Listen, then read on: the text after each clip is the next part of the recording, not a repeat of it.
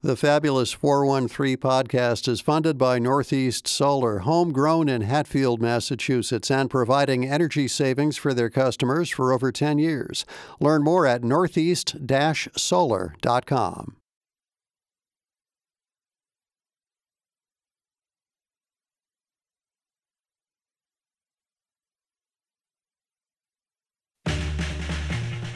Welcome to the Fabulous 413. I'm Monty Belmonte. And I'm Kaliis Smith.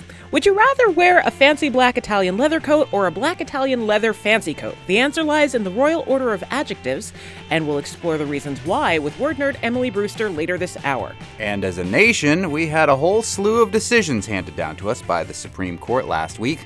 Law professor at Western New England University, Jennifer Taub, joins us to parse out the real import of those rulings. And if you've got a question about those rulings or about the process in general, send us a text at 800 639 9120 or email thefab413 at nepm.org. But first, Stuff, and there was no space in the one freezer for all three of our stuff. And it's like, no, we're going to get a chest freezer. Well, hello? hello, Hello. is this Mike?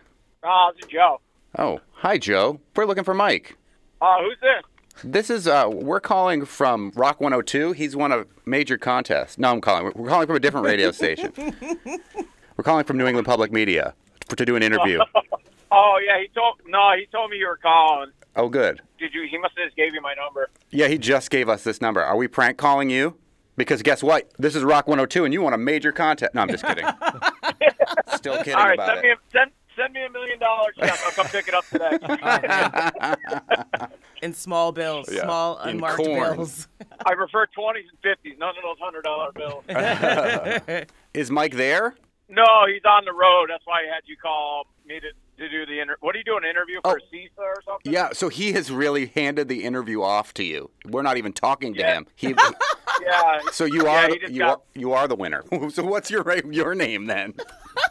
I'm Joe Calabrese. Are you like brothers? Yeah, he's my younger brother, Mike. Oh, older Oh, brother. This oh. is older brother behavior. Younger brother handed this off to older brother. I know this story. Yeah. Yeah, I get, I get stuck with all all the good deals, huh?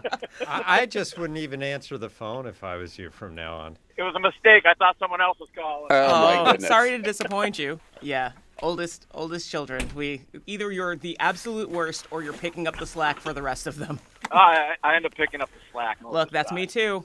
Well, it's a busy season for farmers, and I guess that's how we're just going to have to roll with it. Now that corn is rolling in, it's time for our local hero spotlight with Phil Korman from CISA, the local hero folks, and not Mike Calabrese, who we thought we were going to talk to, but Joe Calabrese. This is exactly when you say like it's corn season. I need you to cut in that clip from Parks and Rec where they go, "It's the best time of the year." The best day of the year. Totally. And is that what you're dealing with mostly right now, Joe? Well, it's the busiest time of the year for me, not the best time. what, what are you busy with there at Calabrese Farm in Southwick? Ninety percent of our crops are coming in now. We're picking Oh. sweet corn, cabbage, summer squash, zucchini. Just started with some tomatoes, cucumbers, pickles. All the summertime favorites are coming in. Love it. I had my first summer squash yesterday on the 4th of July, so that was good.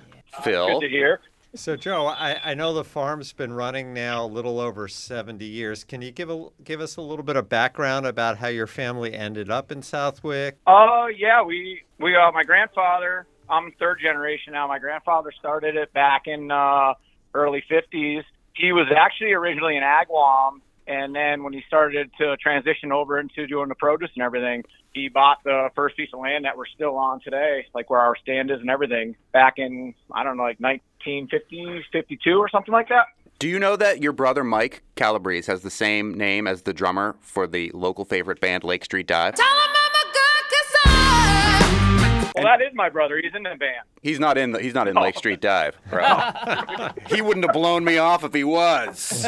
And you both pronounce it Calabrese, which is interesting to me, right? Not Calabrese. Like I grew up eating the Italian American pronunciation of caprese salad as opposed to caprese salad. Oh, I've heard it. I've heard it butchered many a time.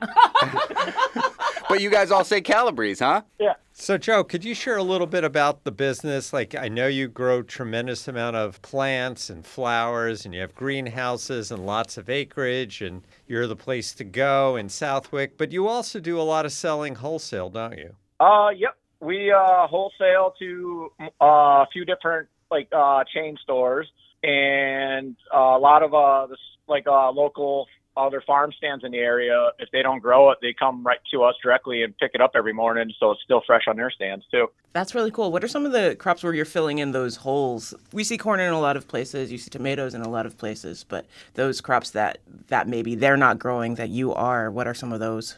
The big one is sweet corn. I Oh, mean, really? it takes uh, you know, a lot of input and everything to get a really good crop of sweet corn. Like the sweet corn we're picking now, we actually plant like I try to make sure it's in by April 5th so that we're picking a few days before 4th of July. And on that kind of corn we have to go out and put like extra work into it where we're covering it with like these little fabric cloth to keep the frost off. And it actually warms up the ground a little bit faster than if it was just naturally with sunlight. So I mean like a lot of the smaller guys it's just not practical for them so throughout the season they just come and pick up uh, their corn every morning from us when we get out of the field usually around 9 a.m tomatoes is another one. I mean, they, a lot of people grow their tomatoes, but in the busier times of the year, they just don't have enough. So they're over here picking up, you know, an extra 10 boxes a day to get them through it. We heard a lot from other farmers after that big May frost about how it was devastating to a lot of things like apples and berries. How have things like corn and tomatoes, these sort of mid to late summer crops, fared, at least on your farm, Calabrese Farm in Southwick, Joe? Uh, I did have some frost damage on some of the sweet corn, but we made we still had our big cloths over it, so it only damaged a little bit, like maybe 10% of it. As for orchards, we lost we actually lost all of our peach crop. That was more back in February because it got so warm, like end of January and beginning of February. The trees thought it was like springtime. The blossoms started opening up. So when we got back down into like the negative numbers at the end of February there, that's when we lost all of our peach crop. For the blueberry crop, it kind of hurt a little bit and knocked some of the yield down, but we're we're picking blueberries now, so we're looking pretty good on that end of it. So, Joe, just for people who don't farm, how does a farm respond when you hit these patches of devastating weather for a couple of crops that are important to you? There really is nothing we can do about it. I mean, it is what it is. I mean, we try to prevent as much as we can by whether it's trying to protect the crop by putting cloth over it or even irrigating like we did in the strawberries. That cold front we got, we actually moved all of our irrigation systems in there and watered the entire night all the way till about 10 a.m. in the morning and built up ice all over the strawberries. By doing that, it insulated them and kept them from uh, like freezing solid. It's an incredible science that I had no idea about until this year. I thought it might just be wet. You know, they were wet enough. I didn't know that you kind of want to freeze them to keep them from freezing. It seems like it's un- it's unbelievable.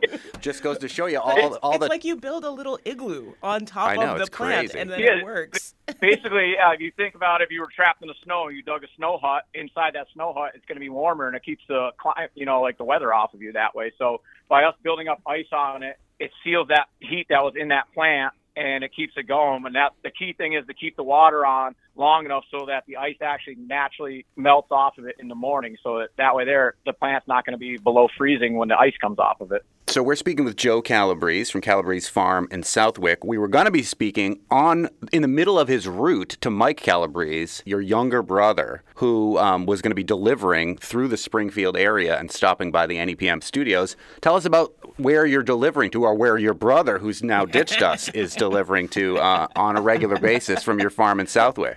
Well, uh, usually six days a week we deliver fresh produce to Big Y warehouse, which gets distributed to all the local Big Ys in in the area. Actually, all the Big Ys in the area.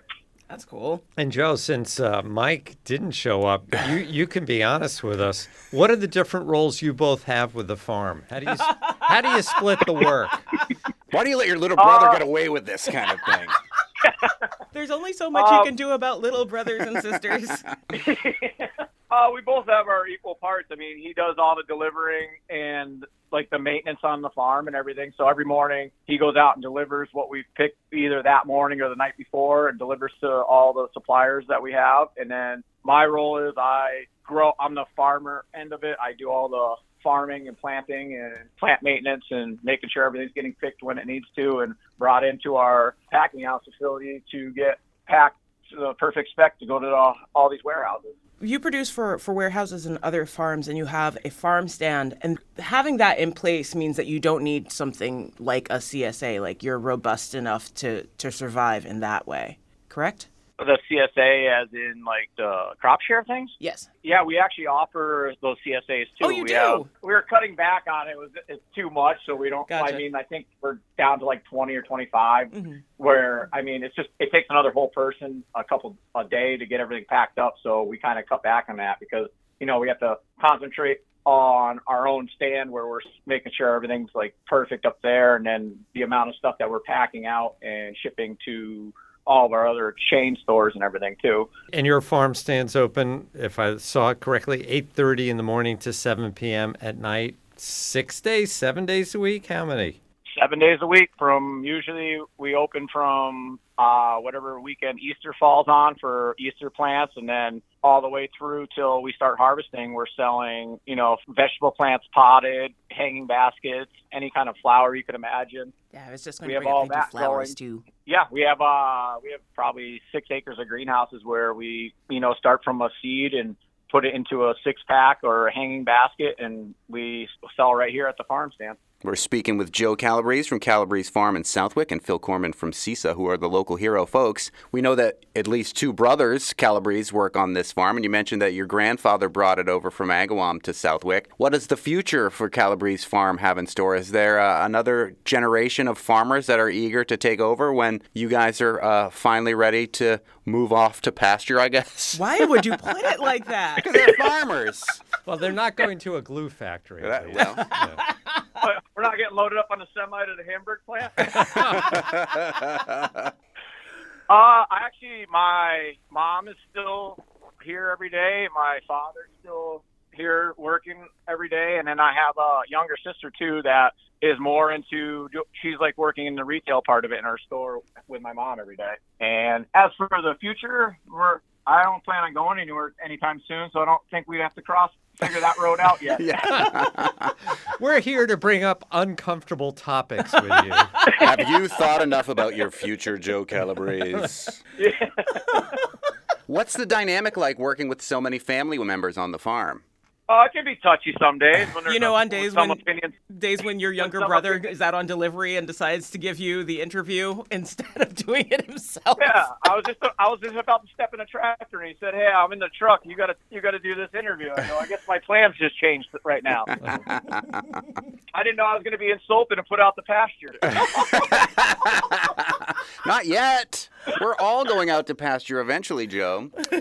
But that is true. I was hoping mine was on an island somewhere though before. Well, guess what? You won an island trip from Rock 102. No, I'm just kidding. Yeah, Bondi's Island. Yeah. So I'm wondering, Joe, is there any kind of ritual you all do when you sort of have feel like you've finished out the end of the summer or you're now moving to 6 days a week in the fall or anything like that? Is there any way besides exhaustion and sleeping off the day?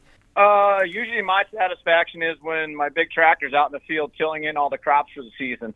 Uh-huh. Uh-huh. Saying But fa- that varies. I mean, that varies from season to season too. Like from September till all the way till November 1st is actual almost like chaos because besides the fresh produce that we're picking every day, now we are doing all your fall stuff where we're harvesting pumpkins, mm-hmm. corn stalks, winter squashes, and you know all that kind of stuff there. So it actually it almost doubles up the workload from September right up till like October 31st, and then even when that's all done, I mean we're still packing your winter squashes like spaghetti, butternut, eggcorn, delicata, and stuff because we we'll bring it all in the barn and we'll have it in storage where we can we can ship almost right up to Christmas with all that stuff.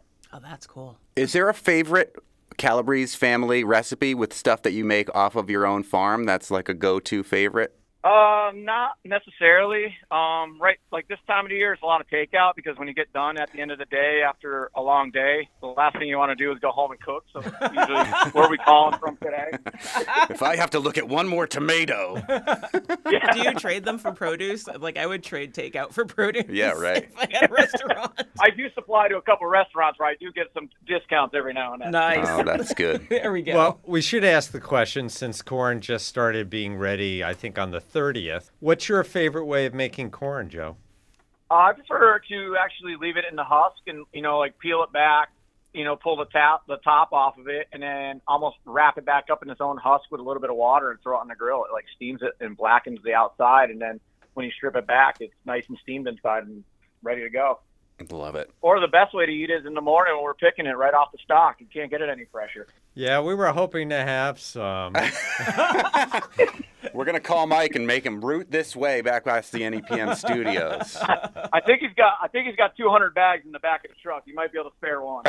Oh, just rubbing salt in that wound. and a little pepper and butter. It'll be delicious. Joe Calabrese from Calabrese Farm in Southwick, who've got supplies going to the Big Y. They've got their own farm stand, and if you're one of the lucky uh, few left with their uh, CSA, you can get their vegetables that way as well. And Phil Korman from CISA, the local hero, folks, telling us about all of the local hero farmers throughout Western Massachusetts. You can find out more about CISA at buylocalfood.org. Thanks so much, Joe. Well, thank you for the opportunity to talk to you guys. Oh, no problem. we'll now call you every day. Yeah, right. Now that we got your number. Oh yeah, we can talk anytime.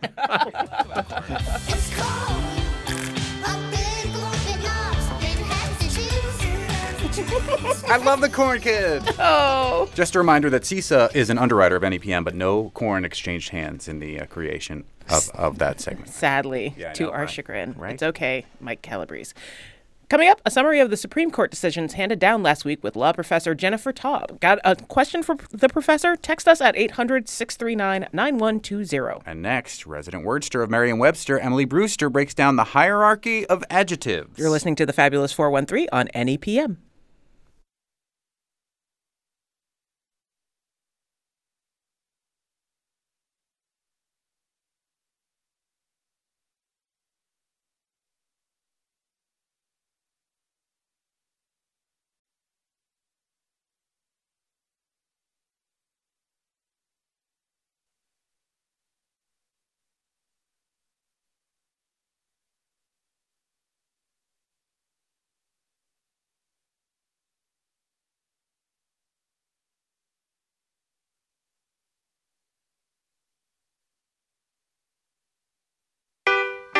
Emily Brewster, resident wordster from Greenfield, and from our dictionary in Springfield, Merriam Webster. We have a couple of listener questions that we'll get to in the future, including uh, one from Claire, who sent an email to us and wants to know about some specific stuff that you're going to go out there and research. But our engineer, Betsy, wanted to talk about adjective order, the Royal Order of Adjectives. It sounds like the Royal Canadian Mounted Police or something like that. Yeah, I don't think there are any horses involved, though. Let's hope not. There might be, depending on what's being described. I guess so. Like we could describe a horse using a royal adjective order. We could. All right, you two, have you heard of this? The Royal Order of Adjectives. Yes, but I don't remember what order it is. And I've definitely heard of it, and I can hear when people do it incorrectly because we just, as people who grew up speaking English, usually do it naturally, right? Yeah, adjective ordering. It's a it's a beautiful way to show people the kind of grammar that is what linguists consider to be true grammar. It's the it's the rules of the language that are that are automatic to to native speakers. We know when something sounds wrong and when it sounds right. If it's something that you have to learn in English class, it's probably more truly usage than it is grammar, right? Grammar is the system of language itself. And adjectives do have an order that they follow. It sounds weird when we mess them up. So the royal of order of adjectives, it is long and it's it's just kind of wild to think that we all as native speakers, we we just incorporate this in our understanding of how the language works. Are you ready for the order? I'm ready. Yes. It's long. Okay, Yes. it starts with determiner. Determiners our those little words. They always come behind before adjectives and the nouns they modify. So the articles, possessive demonstratives like the, your, are, these. Okay, so we've got determiner first. The. Yes, quantity. Are you going to throw out a, a number? 69, dudes! No. The seven. Okay, opinion comes next. How do you feel about the seven, whatever this is? Icky. The seven icky. This is like a Okay. Mad Lib. I love Great. this. Kaliis Yeah, is going to fill yeah, in all is. these blanks. Okay, size comes next. Minuscule. The seven icky minuscule. Now we have to say something about the age, like, you know, new, old. Tween. All right. The seven icky tiny tween. Next comes shape. Rotund. This second- is like a Mad Lib. I love I know, this. no this is what we did all the way onto the Cape. I No one love it. likes playing Mad Libs with me because I bring out the weird. You wouldn't believe what I say. I would believe what you say. I already I did have one. That's why I have, I've stepped aside. Okay, we so far have the seven icky tiny tween rotund. Now we need a color. Marigold. All right, we're going to just go to the next two origin or material. So, what's it made of, or where does it come from? Or you can do both. Concrete. Awesome. And now, if you want to have a qualifier, you add a qualifier like if, if you're modifying a word like dog, you could have hound dog or puppy dog. Or a skirt, you could have like denim skirt or checkered skirt. So, what is your what is a qualifier? Well, it's Clydesdale horses because we promised this would be We- about, horses. About horses, yeah. Oh, Clydesdale horses. Awesome. Okay. So that means that what we have are seven icky, tiny tween, rotund, marigold, concrete Clydesdale horses. Are we drinking Budweiser? Today, the Clydesdales symbolize Budweiser's dedication to quality. They already got in trouble for changing the color of the can. Oh dear. Just for a month. You, can- can have your blues back. You can have your gross beer back and your normal homophobic can. and Nor- it's, normal homophobic can. Is that Wow. is that using the proper royal order so, of because, adjectives? I think so because like because you're talking about the size of it before you're talking about the distinctiveness of the can. Oh, I was talking about the color can's of it because normal in this sense would have been the back to the blue, I guess, Right. and then homophobic would have been where Clydesdale is, and Exactly. then can. Wow. Yes. See, we Yeah. just well, we- I think normal is opinion, Oh, yeah. right? Okay, so right. That, and that is one of the very early ones. Right. Yeah. wow. All right. So I, I, I feel like the the collection that we have here about these Clyde's concrete Clydesdale horses is, you know, so- somewhat improbable as a real phrase one might come across, but it does demonstrate the order of these. And in theory, this is something that we automatically do, but there is a competing theory about the order. Well, first, oh. rattle off that order quickly one more time again. So- Okay. Determiner, quantity, opinion, size, age, shape, color, origin, material, qualifier. What makes that order of adjectives royal? I don't know that. I, yeah, I'm, mean, I'm, it's. I'm by nature anti-royalist, so I'm almost going to root for whatever this competing order might be here. Well, this one also has some. I don't. I, okay, it's it's. I'm not. I'm not going to judge it. I'm not going to put on- on it.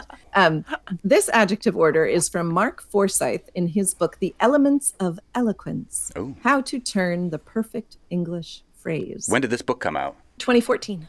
Oh. So okay, so this is like a, Really? a new movement to change the way that we order things. No, I don't think. Again, in both in both cases, I really think that the order is created out of observers of the language. This is what they have identified that we typically do. But the fact is that there is variation. Spoiler alert. Okay, Mark Forsyth's. He says, and he uses the word absolutely, which is, you know, it is what it is. Absolutely have to be in this order, he says. Opinion, size, age, shape, color, origin, material, purpose, noun. And then he says, So you can have a lovely little old rectangular green French silver whittling knife. But if you mess with that order in the slightest, you'll sound like a maniac. Mess with That's it. That's his assertion. Mess with hmm. it. Do it. Okay. You can have an old little lovely green silver French rectangular whittling knife. Silver French does sound crazy. We could have uh, the concrete, rotund, seven icky, tween, tiny Clydesdale marigold horses. Also, yeah. yeah, the Weird. rotund seven horses Yeah. sounds like a like a stage of of the fingers of death.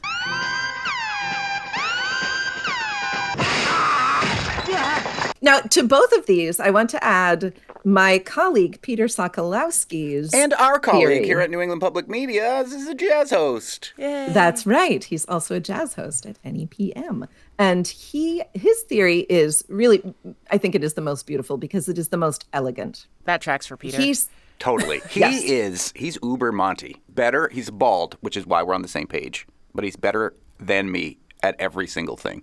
Wine snobbery, language. He's the one ma- bald man you don't Trumpeting. get mistaken for. I'm a little taller than him. That's it. That's why, probably. Okay, but what's his eloquent, eloquent? See, he would have done it perfectly. What is his eloquent way of, of, of ordering adjectives? He says that descriptions, these adjectives, go from the least nouny to the most nouny. I love it. That makes sense. So you have like a new black leather wallet. So new is you know, we don't have a new, right? Here's Gary Gano. Black color. Colors are always a little bit more like nouns because they have noun function also. Especially And orange, because you can you know can literally eat an orange. Right. Well, and the color came after the fruit. Okay. Um, and then I mean not in in the world. I just mean the word. And then leather comes next, and leather being the material that it's made of is even more nouny. And then wallet is the the actual noun that's being modified. So that's that's his theory. And I also appreciate that he says that this is how this is how adjectives tend to go because there you know i mean it's english for crying out loud there are no absolutes there's always something that's going to spring up and be unaccounted for variation Constant shifting like the tides of the ocean. Yeah.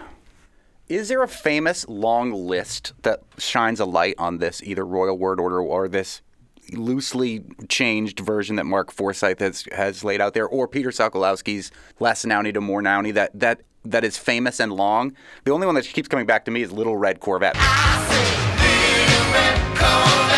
But that's not long enough. No, I'm trying to it's think of one that has like a million different descriptors that we all knew. One-eyed, one-horned, flying Like purple, people, eater. is what I was thinking about. yeah, Sure looks strange to me. they're all we keep going back to uh, things that are purple or love purple, and uh, also uh, songs. Yeah. you know i have found some songs that challenge Itsy bitsy teeny The weeny yellow polka dot bikini Yeah, too. wow. Two, three, four, tell the people what she wore.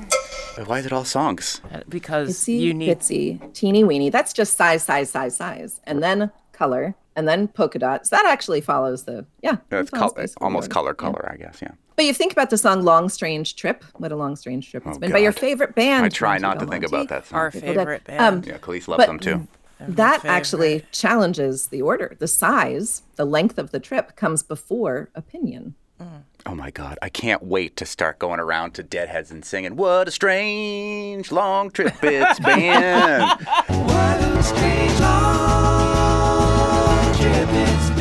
The way I used to annoy Deadheads was to say "Touch of Grey," greatest Grateful Dead song, no argument. And they're like, "What do you What do you mean?" And I'm like, "No, there's no argument. It is uh, indisputably the greatest Grateful Dead song. That if you want to make Grateful Dead fans angry, especially do that on the radio." strangely enough that's not my aim here Oh, now.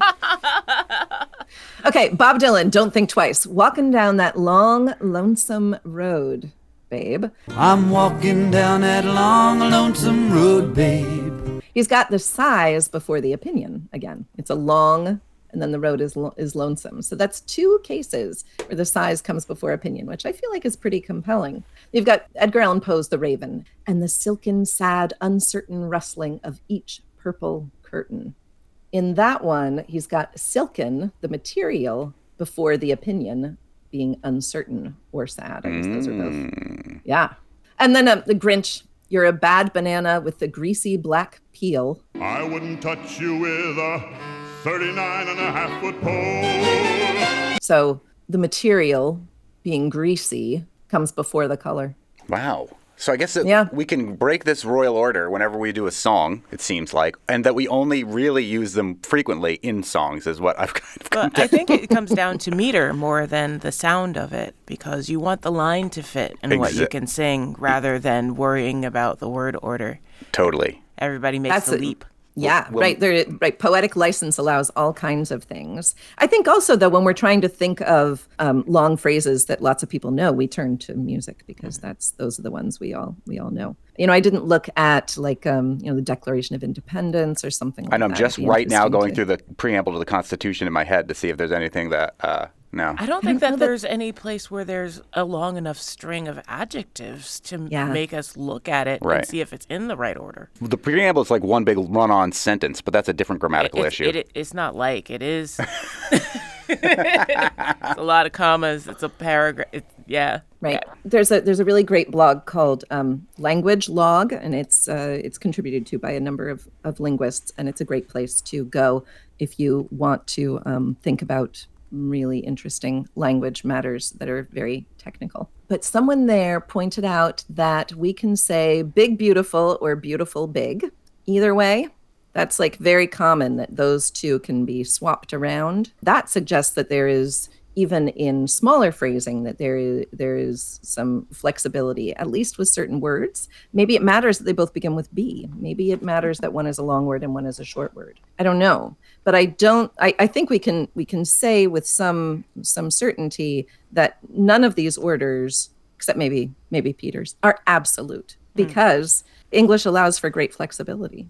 Less Nouny to more Nouny. Thank you, NEPM and Merriam-Webster's Peter Sokolowski. And also, hey, get into poetry. It'll allow you to break all sorts of rules. And also, hey, thanks to our engineer Betsy Lankto for suggesting we talk about royal word order, and we'll have other listener suggestions of things we're talking about on this Word Nerd segment coming up in subsequent weeks. And I'm looking at you, Claire Monod, for who has sent a, a request to the Word Nerd. You can send us all of your word nerdery uh, queries and requests at thefab413 at nepm.org. Or you can text them 1 800 639 9120. Thank you, Emily Brewster, resident wordster from Merriam-Webster, our fair dictionary in Springfield. thank you for having me Thank you for having such awesome tights at the Green River Festival. Yes, you had some. you had some fabulous black flowery mesh tights. Did I do They're that right? blue. They were They're blue. Oh, I thought they were black.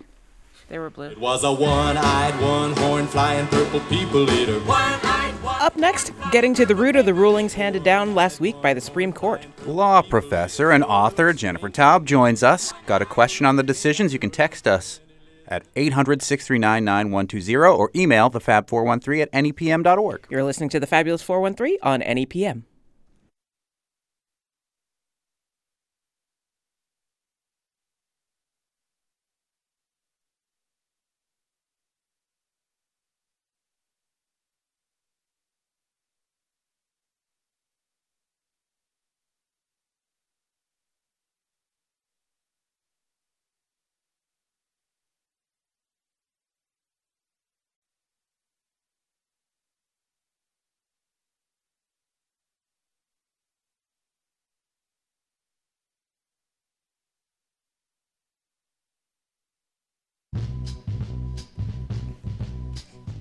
Welcome back to the Fabulous 413. Jennifer Taub is a legal scholar and advocate whose writing focuses on follow the money matters, promoting transparency and opposing corruption. She's the author of the book Big Dirty Money and has testified as a banking law expert before Congress and has also been on MSNBC and CNN. Professor Taub is a graduate of Yale and Harvard Law School and teaches law at the Western New England University School of Law. Thanks for joining us today.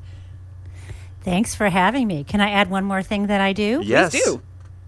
I have a podcast called Booked Up, and you can find it at Apple or Spotify, wherever you get your podcasts. And it drops every Sunday morning with really fun interviews with authors of nonfiction books. Sweet. Are they all legal books? Not at all. Oh, really? So tell, before we launch into the uh, stuff about the Supreme Court, what's the most recent one you, uh, you've been talking about? Don't remember. The most okay. recent one, well, this, the one I'm, the person I'm interviewing tomorrow is Kathy Griffin, the two-time uh, Emmy Award-winning and one-time Grammy Award-winning comic, who also apparently is in the Guinness Book of World Records, given the number of stand-up comedic performances she's done. Wow, that's, That's great. awesome. Or something. So is it like a memoir or? Yeah, it's a it's a memoir, but I really use it's a it's something she wrote a while ago. Like it doesn't have to be a new book or even a bestseller. I just if it's an interesting new book that's a hot new book, I might interview someone, or if it's just someone I want to interview. For example, Maggie Smith, the poet, who wrote I don't know if you you know her book uh, or her poem Good Bones. It sort of circulated around, and she wrote a memoir about her life called You Could Make This Place Beautiful, and she was on a few weeks ago you know, but I do have legal people like Dahlia Lithwick uh, and her book Lady Justice. So it just depends what I'm in the mood for. Booked up. That's the name of it, Jen Taub. right? Great. Wherever podcasts are available. So, Gentile, last week, especially the latter part of last week, uh, we were, as the United States of American citizenry, uh, dumped upon dunked upon, maybe even depending on your political opinion, by by the Supreme Court with a bunch of decisions heading into what amounts to a long weekend. Now they have to do this before the end of the month of June, right? Am I correct about that? That these decisions must all be handed out before the end of the month, or is that is that why they happen at this in this season traditionally?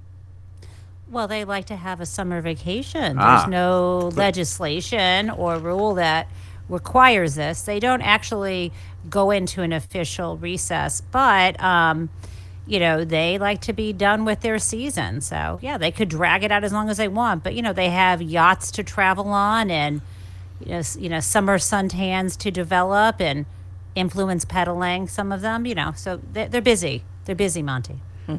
At the beginning part of last week, we had heard about the ind- uh, independent state legislature theory, um, which I think for more progressively minded people viewed that as a small victory with six to three um, decision, with Roberts joining the the more, I guess, progressive members of, of the Supreme Court. What's your takeaway about that particular ruling? I am happy about that decision. I know there are some people who haven't really taken the win, and you can get really nuanced about it and and see some downsides. But why don't I start where where I think it the upside?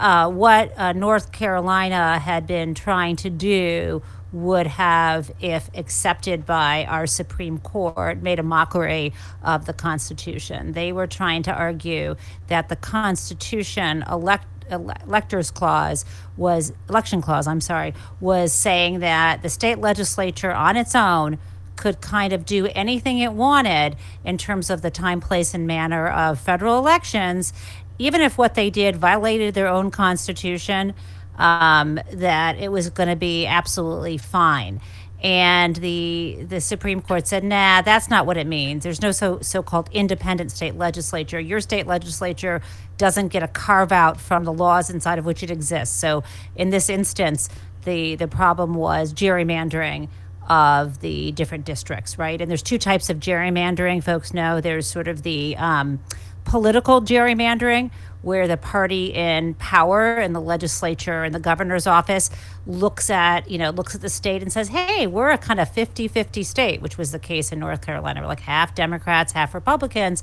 But since we're since we Republicans are in charge, why don't we like draw the lines around the people so that we can get um, as many districts that seem predominantly red, Republican, so that we can get more people in Congress and so on. And, the, and, the, and that's what they were trying to do.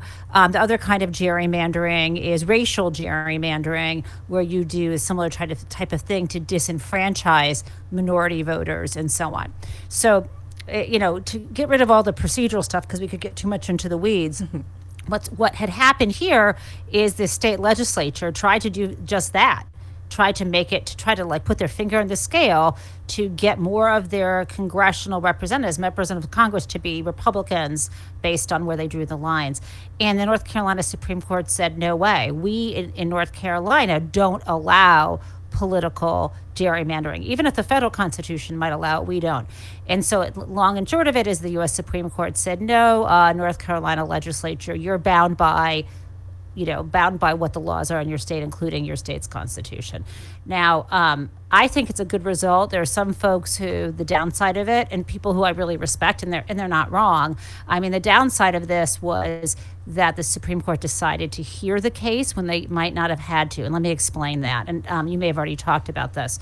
Um, be, before the Supreme Court actually decided the case, um, or decided to hear the case, North Carolina um, kind of had a change of heart because they didn't want to be told what to do. So they kind of changed the law, um, or, or, or it was either they changed the law or the, they did something so that the case kind of appeared to be moot, that it appeared to be not really a case or controversy.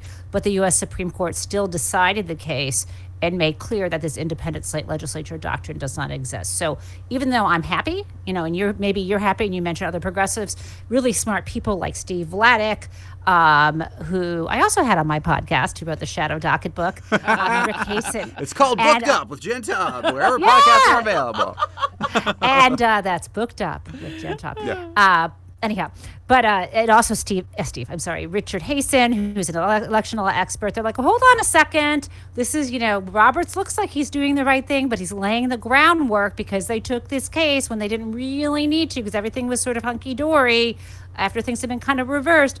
Um, that now it's going to be more federal power over um, the election process in a way that makes us worry because of the Bush v. Gore fiasco from 2000, where the U.S. Supreme Court essentially handed the election to George W. Bush because they forbid the vote counting to continue in Florida. Um, and that was a big disaster. You two are too young to remember it, but I do. Well, that I, was my first election I got to actually vote in, so I remember it quite well. I remember it well because I was impersonating Al Gore as an intern at the first radio station I worked at, and the morning show host put me on the air doing it, and then that election dragged on for a month.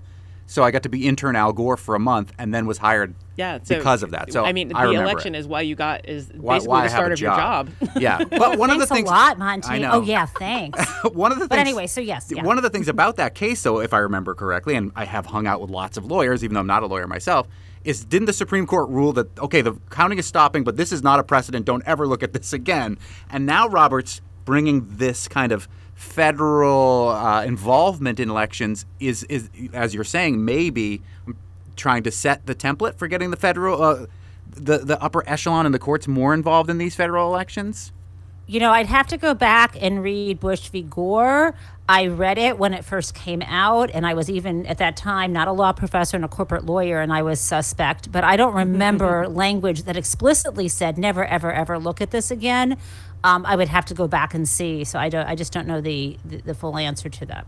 So, for people that are more progressively minded, that ruling that we just talked about there, the independent state legislature theory, was the somewhat good news of last week with the courts. And then there was all Very sorts good. of other things that uh, That that and the- conservatives are The Tribal with. Act, I think, are the the two surprising good things that happened. Yeah, but we're going to talk about the, uh, the other things that the Supreme Court uh, decided upon in just a little bit. We're going to take a break. More with author and lawyer, legal scholar and legal professor, podcaster Jen Taub on the other side of the break. Booked up with Jen Gentop. Booked up with Jen Taub. You're listening to the Fabulous 413. on Annie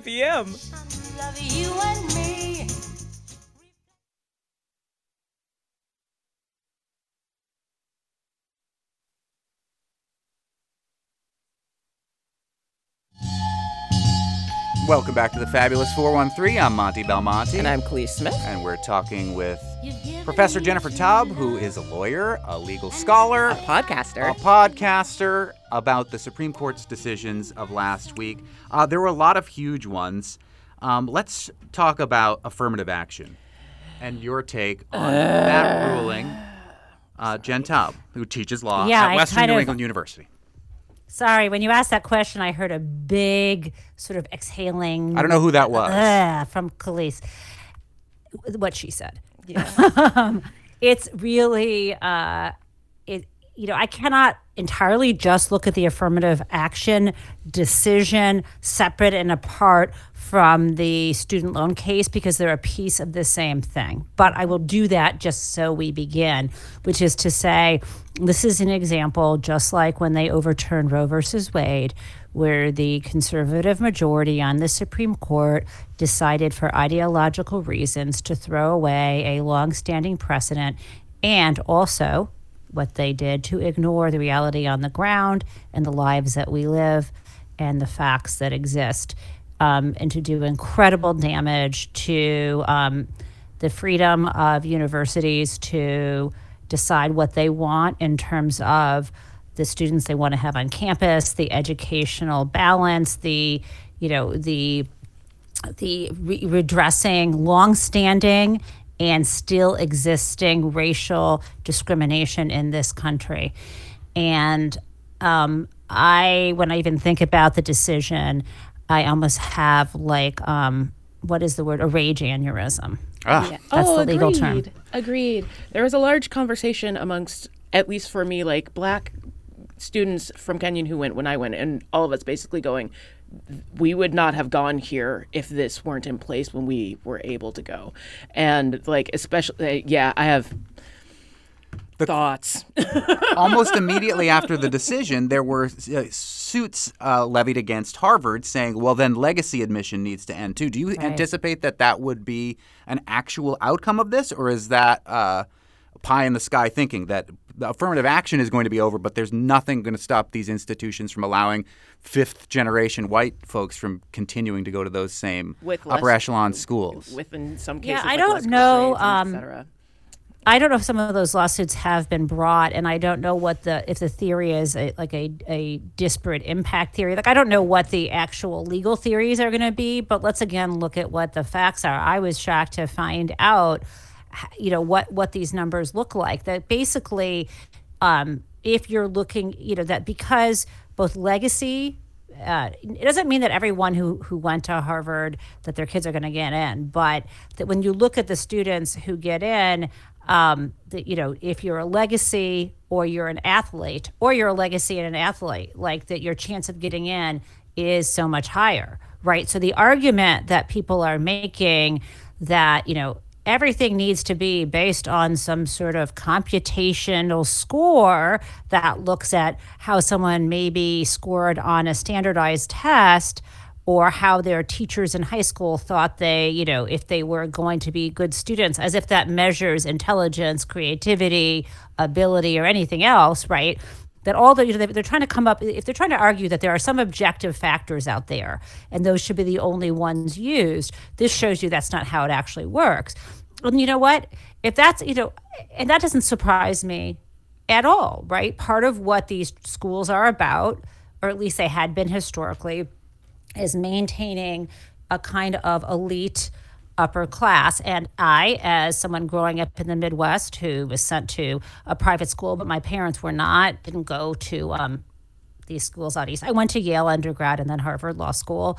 I will say that one of the reasons I think I had a better chance. It's not like I, it's not like I walked through the door. I worked. I can't tell you how hard of a how hard I worked in high school and a nerd I was and suffered from my didn't sleep at night, all this bad stuff. But I came from Michigan and they had geographic diversity. If I'd lived on Long Island or probably in Northampton, Massachusetts, who knows if I would have gotten in, right? Things like that. But the fact that I didn't play a sport, the fact that I wasn't a legacy, but I'm a white woman. So again, affirmative action also, you know, so all of us benefited from so from this. So I, you know, the answer to the question is, do I? I don't know what the basis for these lawsuits are, but again, the you know, the reality is, who ends up getting admitted um, to a university has a lot to do with the mix of we need someone to sing in the musicals. We need someone who's going to row crew, who's going to run the the newspaper, who's going to, you know, they're, they're thinking about building a little village of people who are going to participate together, be part of an intellectual, social, uh, religious, athletic, artistic community. And also, let's make sure that either people with a lot of money or their families have gone here for generations continue to go because that's part of the tradition that they want to pursue. That's what these institutions are doing. And so it really does bother me uh, that these lawsuits were bought, brought claiming that there was um, that, the, the policies um, that favor even the even the kind of affirmative action that was allowed by the Supreme Court now now isn't allowed is absolutely insane. I would love to talk more about the student debt and how that ties in right there, but I think we can make a very short leap between connecting those dots about how Yep. that becomes an obstacle uh, for more and more people and more disadvantaged people from any other, all sorts of different spectrums. But the, another of the rulings that seemed to me to be particularly odd, and we're speaking with a legal scholar, Jen Taub, professor at Western New England University, is the theoretical web designer who doesn't want to theoretically develop a uh, wedding cake for an LGBTQ couple. Is this an unprecedented way to be ruling in the Supreme Court on such a major issue when it comes to, say, public accommodations, or, or is this public accommodations? What's weird about this is you'll know that the uh, the dissenters, the three dissenters, um, Sotomayor, um, uh, uh, uh, KBJ, uh, God, what am I? Why am I? Brown Ketanji Jackson. Jackson. Jackson, Sotomayor, Jackson, and Kagan, um, the three of them d- didn't raise the issue of standing at all, which is weird. So there are two things I have to say about this. This one, the case was dismissed, you know, she'd filed a lawsuit challenging Colorado's anti discrimination law. The district court um, had not sided with her, neither had the 10th Circuit. The district court said she doesn't have a claim here. This is so hypothetical. But the Supreme Court took the case. And uh, now we come to find out that there was this fake customer. The reality is, it's perfectly normal to have what's called a pre enforcement case before a law is enforced. Um, in this case, this law has been on the books for a long time, but that shouldn't vacate the obligation to have some standing. And I think this is embarrassing. I think the court should not have taken the case. And I think it just besmirches what little was left of the uh, good reputation the Supreme Court had uh, that they did this. I think there could be actions against her uh, if they because she did submit an affidavit for perjury if she was actually involved in this, but we shall see. Mm, and as uh, Professor Taub indicated, before these recent decisions, the Quinnipiac poll found that only 30% of reg- registered voters approved of the Supreme Court, calling it too politicized. Right there, Jen Taub, who is a professor of law at Western New England University and the host of the Booked Up podcast. She's kind of our go-to legal expert. Thanks for weighing in on these things. Can't wait to have you on again soon. Hopefully for happier things. Thanks. Maybe an indictment. Oh. Tomorrow on the show, we go to the library. Specifically, my local branch of the Springfield Library System, who are doing their summer reading kickoff and cataloging high school yearbooks from the history of Springfield. We'll hear from librarian Elizabeth McKinstry. Plus, McGoverning with McGovern, and we'll check in on all things happening musically in Lenox with our Tanglewood correspondent, Boston Pops conductor Keith Lockhart. Got a question for the congressman or the conductor? The Fab 413 at nepm.org. Or text 1 800 639 9120. Our director is Tony. Is it actually a vacation if you can't leave the house done? Our engineer is Betsy. Why would you keep that edit Lankto? Our technical team is Bart, Fish One, Me Zero, Rankin, Kara, Strong Feelings about Elvis Costello at Tanglewood Foster, and Punk Rude Boy Dubé. Thanks to Spouse, Happy Valley Guitar Orchestra, Suitcase Junket, the Gregory Brothers, Lake Street Dive, the Beatles, Prince, Sheb Wooley, Brian Hyland, the Grateful Dead, Peter, Paul, and Mary, and the Supremes. Oh, you had to thank the Grateful Dead.